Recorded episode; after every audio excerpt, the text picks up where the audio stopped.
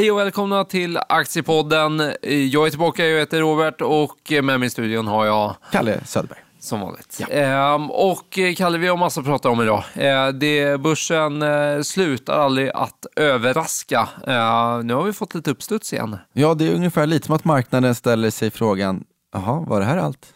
Ex typ. Exakt. och så är det risk on igen. Börsen upp 2% i talande stund torsdag eftermiddag. Så vi ska prata om börsen, vi ska prata om portföljen och i slutet på avsnittet så har vi också med oss eh, Cameo.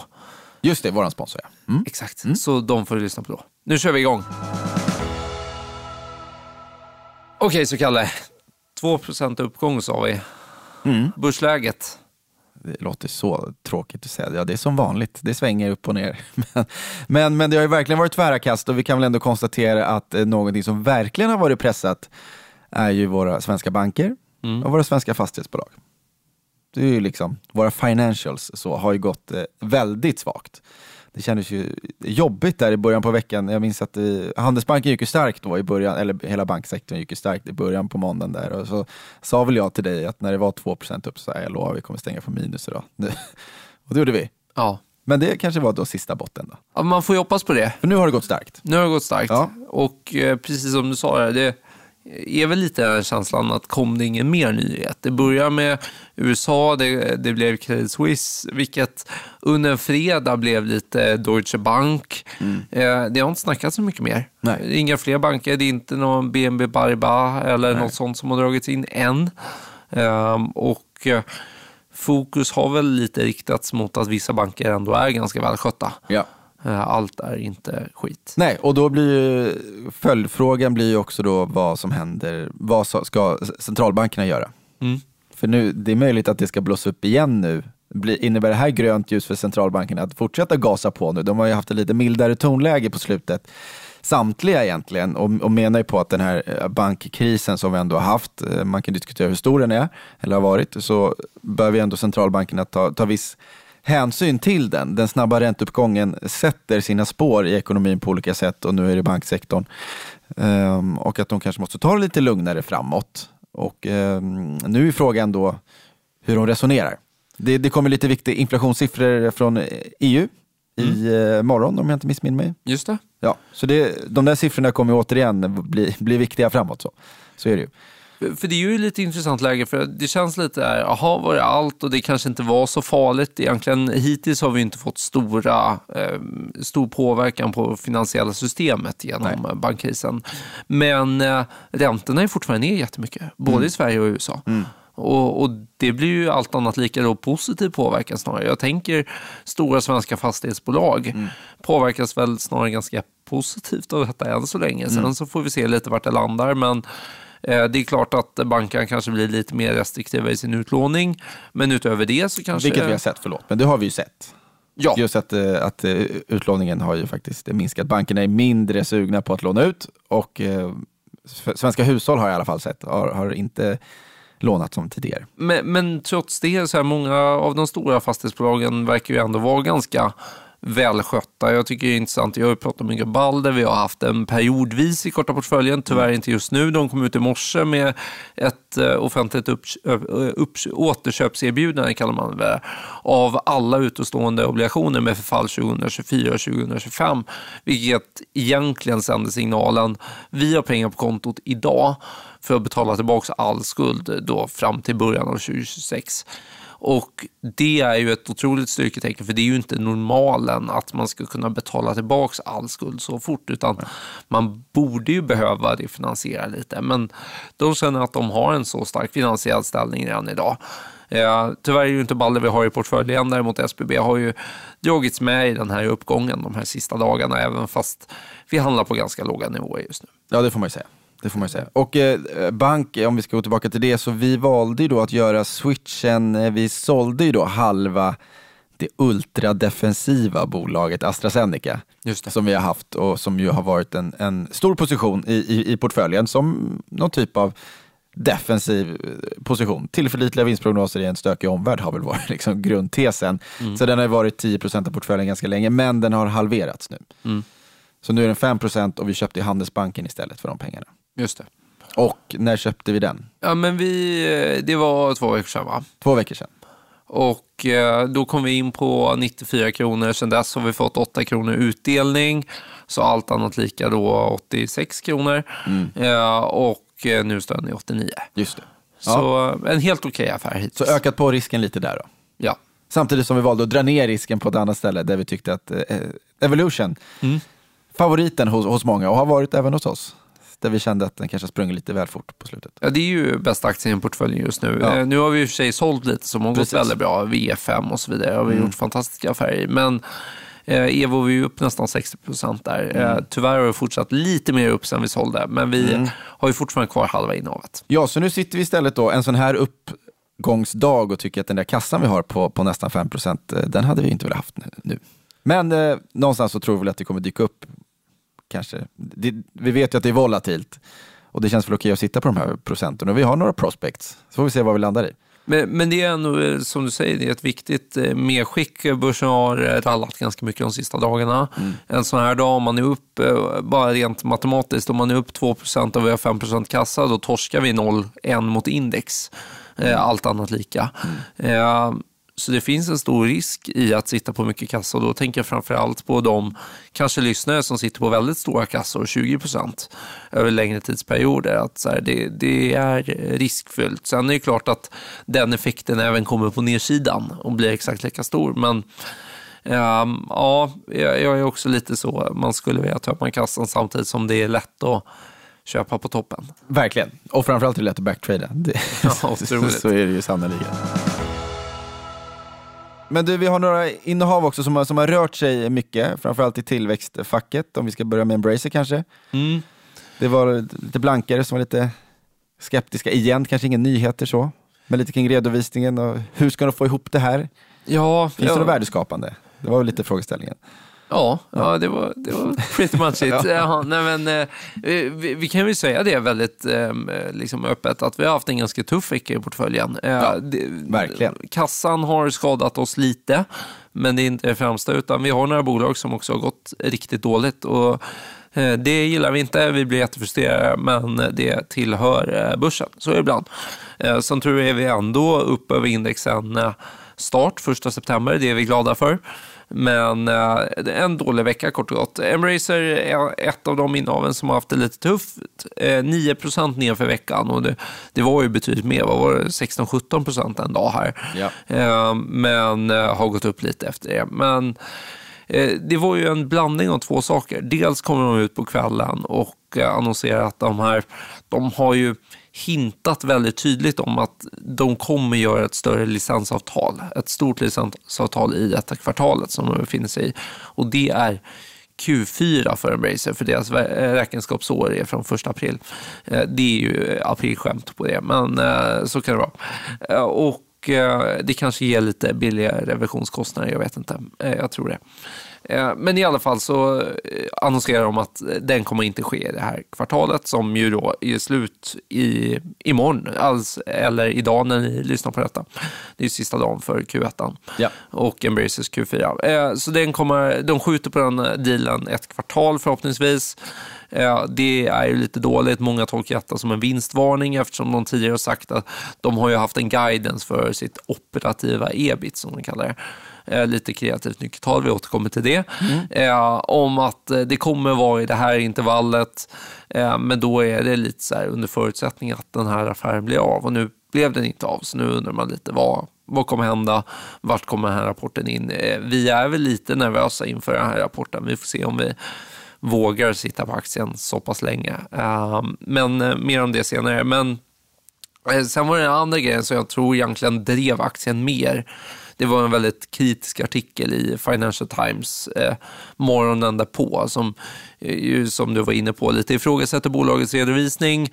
Framför allt det här med det här operativt ebit som är det de alltid pratar om. Och där tar de ju bort eh, nedskrivningar, goodwill och så vidare. Men om man har förvärv som en så tydlig del i affärsmodellen så kan man ju mena på att det här är ju inte några engångskostnader. Det här är ju inte något konstigt. Utan Det är ju... som en del av den löpande verksamheten och då kan man inte hålla på och exkludera det hur som helst. Nej men verkligen. Det är ju lite som att säga, ja men H&M tillverkar eh, kläder men vi kollar på lönsamheten utan tillverkningskostnad.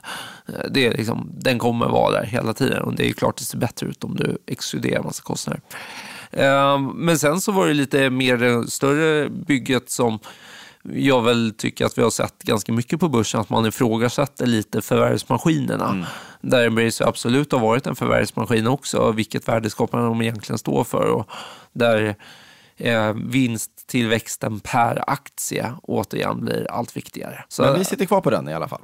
Tills, vidare. Ja, tills vidare. Alltså, vi får analysera vidare. Ja. Jag, jag, vet inte riktigt vad jag tycker, Nej. för att vara helt ärlig. Nej, och sen har vi då i alla fall värderingen som agerar viss kudde, men det är också ett ibland vanskligt argument att luta sig mot.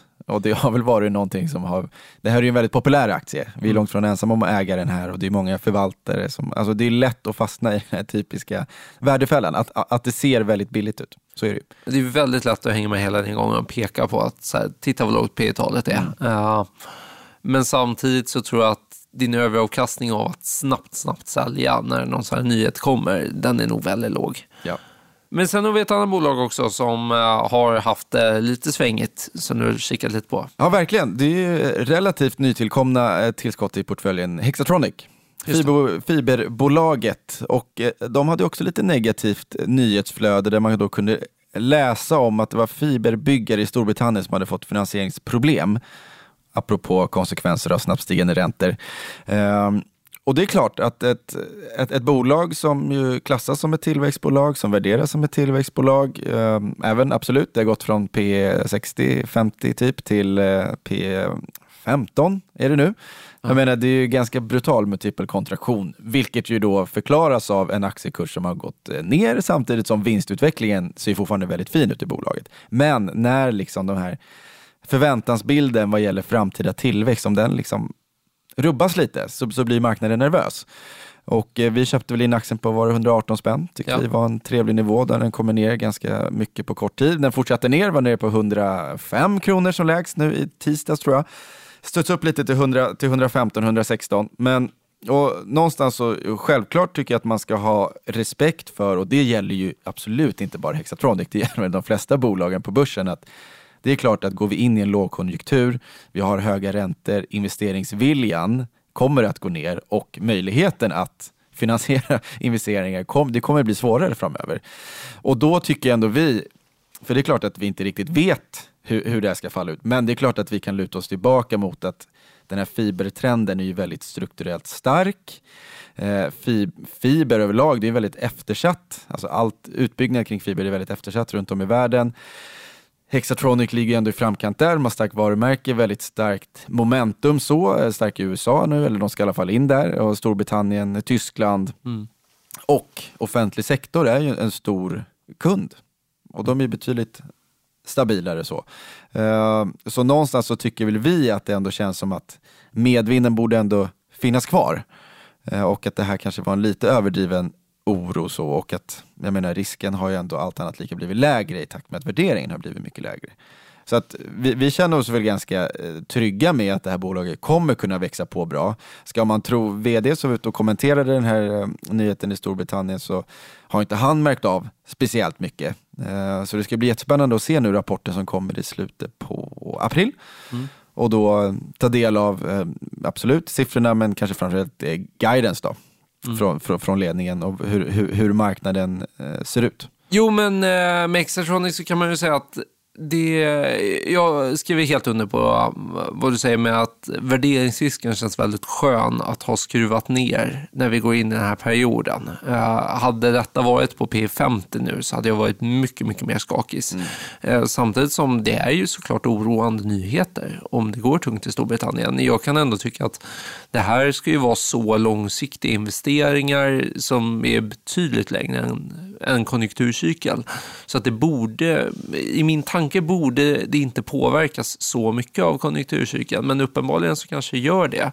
Eh, och då är det klart att aktien ska ner, men ehm, ja, jag tycker också att det känns rätt att sitta kvar än så länge. Ehm, men samtidigt så är vi en kortsiktig portfölj och vi behöver hitta vad vi tror kan generera kortsiktig avkastning. Och eh, den här megatrenden håller nog absolut kursen uppe på tio år. Frågan är om det gör det på några månader. Absolut, och det är någonting man har lärt sig, att prata underliggande strukturella trender. Eh, det finns ju vissa man kanske är mer allergisk mot än andra. Typ urbaniseringstrend. Hur trött är man på att läsa det i en årsredovisning? Att de gynnas Ja. av en urbaniseringstrend. Eller demografin för den delen, en Ja. åldrande befolkning. Det är väldigt långsamma trender. Nu säger inte jag att det här är samma sak. Men eh, ja, absolut, på kort sikt. Vi kan väl i alla fall konstatera att det lär vara ganska svängigt tror jag, fram till rapporten. Mm. Eh, så nu får vi se, nu har aktien, studsat upp lite från botten, men eh, ja, vi avvaktar även där. Ja, ja men det är ett Så. jättebra bolag. Eh, ja, Så det. är inget snack om saken. Så är det ju verkligen. Så long term känns det ju klockrent eh, och i korta så får vi väl utvärdera lite grann. Och nu närmar vi oss ju faktiskt en rapportperiod igen. Återigen så säger man att det här blir den viktigaste rapportperioden på länge. Det Fast liksom, det här kommer väl ändå inte... Jag, jag är så Du emot känner- ja. det uttalandet. Så Ja. det här kommer väl ändå inte bli den viktigaste rapportperioden. För jag tänker att... när är den då menar du? Nej, ja, jag, jag har tidigare, någon intervju så här, inför 2023 så sa jag att Q2 är en viktig. För då Mm. måste man nog sätta att inflationen faller på Mm. riktigt. Eh, I Q1, vi vet redan liksom inflationsutfallet och ränteutfallet eh, så utifrån att det inte händer något helt galet Många orderböcker som börjar tömmas nu också. Ja, eh, det är i och för sig intressant. Men, Ja. liksom så här, men jag, jag är lite mer så här, den här makrobilden. Ja. Vad händer med räntorna, inflationen och därigenom konjunkturen? Och det känns som att det har inte riktigt hunnit börja hända, tror jag. Utan jag tror om ett eller två kvartal till, då har det hänt så väldigt mycket mer. Så att eh, jag är mer taggad på Q2-rapporter. Och dessutom Q2-rapporter kommer mitt i sommaren. Eh, likviditeten på börsen lägre. Verkligen. Eh, då kan det sticka ganska mycket åt det ena eller andra hållet. Mm. Ja men eh, fair enough. Jag tycker det ska bli väldigt spännande i alla fall. Vad, vad ska bli spännande? Nej men bara överlag. Alltså, det känns som att det är så himla mycket osäkerhet just nu. Jag tror, jag tror att marknaden vill och behöver ha någonting att hålla sig i lite grann. i. Men det är möjligt att det är för tidigt. Att vi inte kommer se de här effekterna som du pratar om redan nu. Samtidigt som vi kan konstatera att vissa sektorer, återigen konsumentrelaterat, är ju fortfarande väldigt svagt på vissa håll. Eh, BHG exempelvis som kommer den här, med den här vinstvarningen som ju säkert går att liksom, det finns säkert fler bolag som känner av samma sak. Eh, och det är klart att det går att prata om den här trenden med att svenska hushåll som är väldigt räntekänsliga. Många lån ska nu läggas om. Många som har haft bundet, nu ska de få smaka på 4% ränta istället för 1 När ska den effekten synas på riktigt? Samtidigt som konsumenten har ju stått sig helt okej i USA exempelvis. Det är viktigt. Kina öppnar upp. Det är också argumenterat för att det bidrar till lite ökad efterfrågan.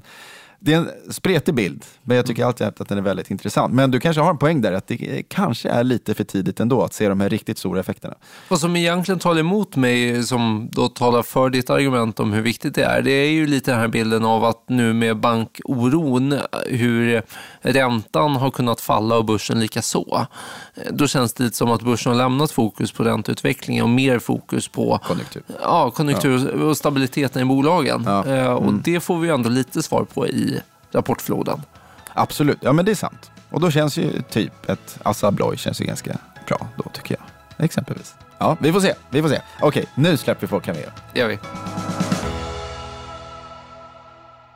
Då är vi tillbaka här. Avsnittet sponsor av Aktiepodden är Cameo som representeras här av eh, sin Sverige-VD Fredrik Kjellgren. Och ni var ju med här ganska nyligen i Aktiepodden. Men eh, berätta lite grann Fredrik ändå för de som kanske inte minns eller som inte hörde avsnittet. Vem är Fredrik Kjellgren och eh, hur ser Cameos verksamhet ut? Ja, ja men tack. Och först och främst riktigt kul att vara här. Så jag heter då Fredrik Kjellgren och jag är då ansvarig för Cameos verksamhet i Sverige. Så vi finns ju i Sverige, Norge och Danmark. Vi har funnits på marknaden sedan 2014. Eh, det vi på Cameo gör då, vi bedriver en investeringsplattform som möjliggör för alla att kunna investera i eh, säkerställa krediter till företag.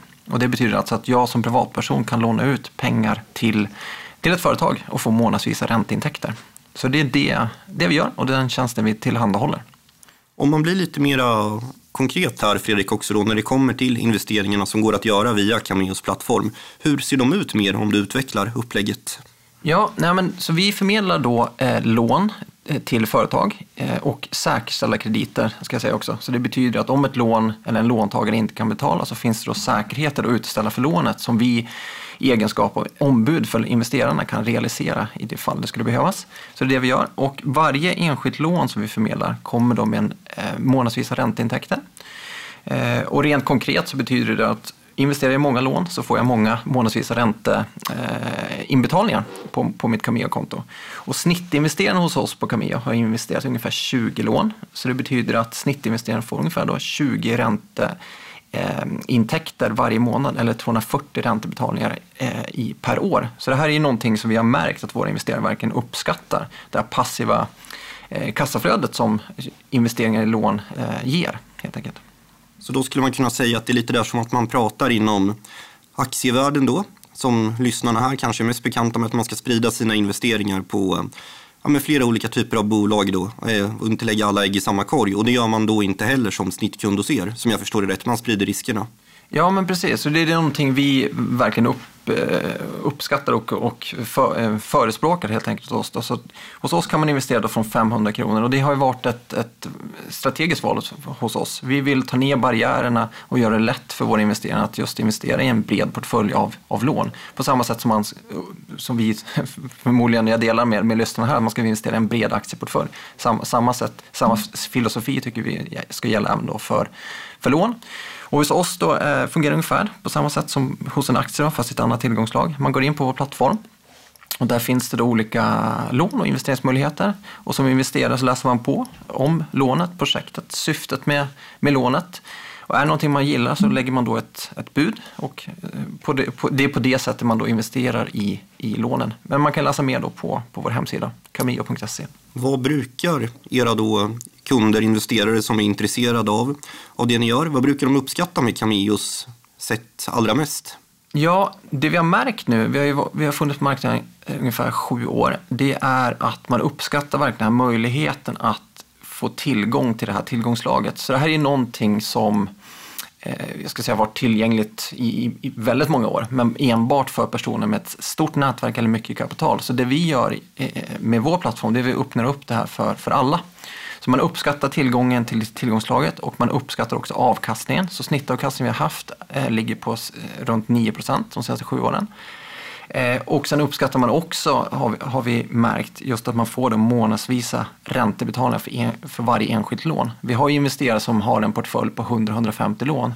Så det betyder att man får ungefär 1500 räntebetalningar eh, per år, vilket är ett väldigt stabilt kassaflöde. Ska jag säga. Så det här kan ju attrahera kanske de som eh, investerar i utdelningsaktier kanske, kan adressera av, här, av den här tillgången också. Om vi tar och vänder lite på kakan här också så har ni ju projekt och olika bolag som söker finansiering hos er. Vad ställer ni mer konkret för krav på de här som vill finnas hos Cameo? Ja, alltså vi ställer ju väldigt höga krav skulle jag säga. Så att vi, har, vi tackar väl nej till runt 90-95 procent av ansökningarna. Och sen eh, är det ett projekt som vi eh, gillar Eh, så gör vi en kreditanalys eh, som leds av en av våra kreditanalytiker. Och där ligger vi ner någonstans mellan 40 50 timmar på ett, på ett projekt.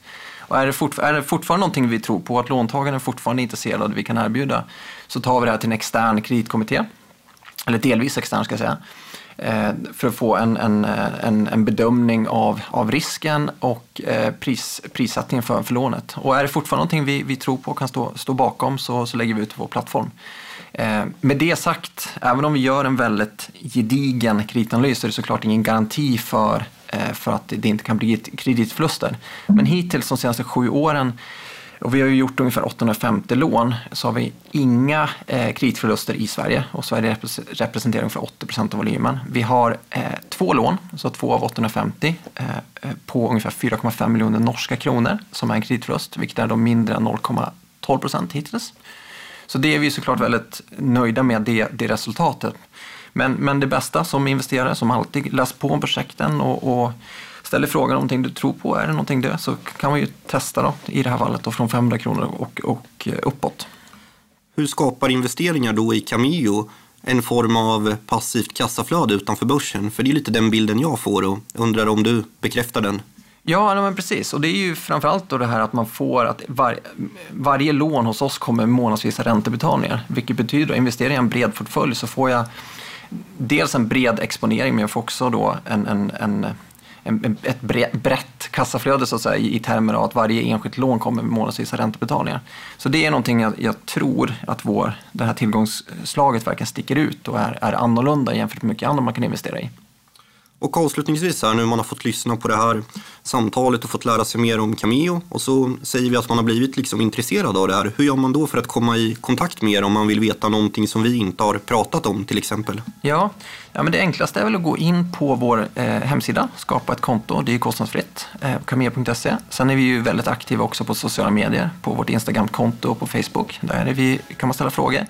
Eh, sen har vi också en kundsupport som är öppet vardagar 9-17 där man är varmt välkommen att mejla in eller ringa till oss så, så svarar vi på alla frågor man har. Eh, så att, ja, där finns vi. Så jag hoppas att kanske någon som är lite intresserad så kanske vi syns då på, på, på plattformen helt enkelt. Då säger vi tack så mycket till avsnittets sponsor då av Aktiepodden i Cameo och Sverige-VD Fredrik Kjellgren och önskar dig och bolaget all lycka framöver. Ja, men stort tack.